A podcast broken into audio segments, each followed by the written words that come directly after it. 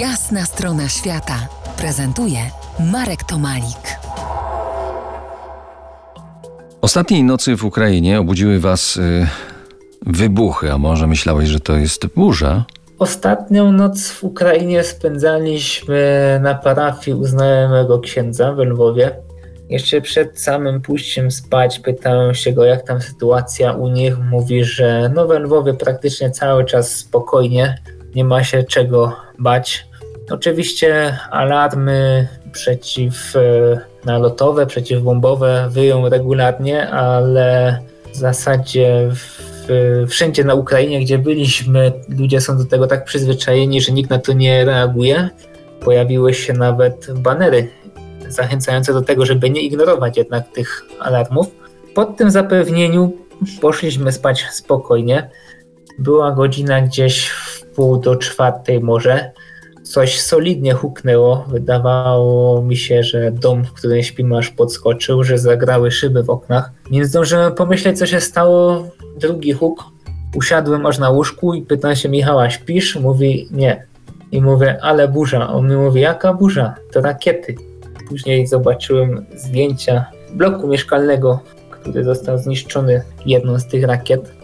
Wtedy tak naprawdę poczułem strach rano przy śniadaniu.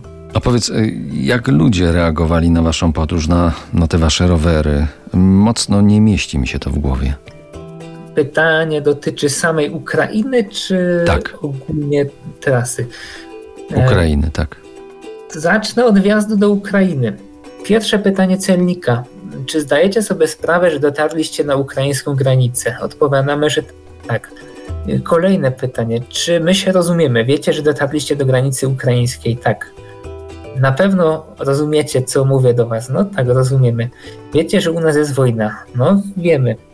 I chcecie wjechać na rowerach? No tak. Wtedy on zawołał kogoś, przyszło chyba z pięciu celników, a on mówi, patrzcie, oni chcą wjechać na rowerach do Ukrainy.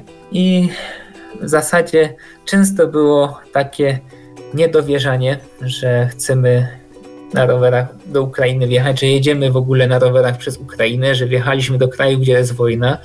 Zdarzało się tak, że ludzie mówili, że bardzo to chwalą, że podziwiają odwagę naszą, że że nie są sami, że ktoś do nich przyjeżdża mimo wszystko, że oni odczuwają wsparcie w jakiś sposób z tego powodu. Z kolei jak już byliśmy w okolicach Tarnopola, Lwowa, to tam zdarzało się trafić nawet inne osoby na rowerach z sakwami, czy też e, osoby, które na motorach przyjechały Ukrainę, więc tam to już nie robiło większego wrażenia. Na ostatni dziś y, fragment rozmowy z y, realizującym Ślązokiem zapraszam za kilkanaście minut. To jest Jasna strona świata w RMS Classic.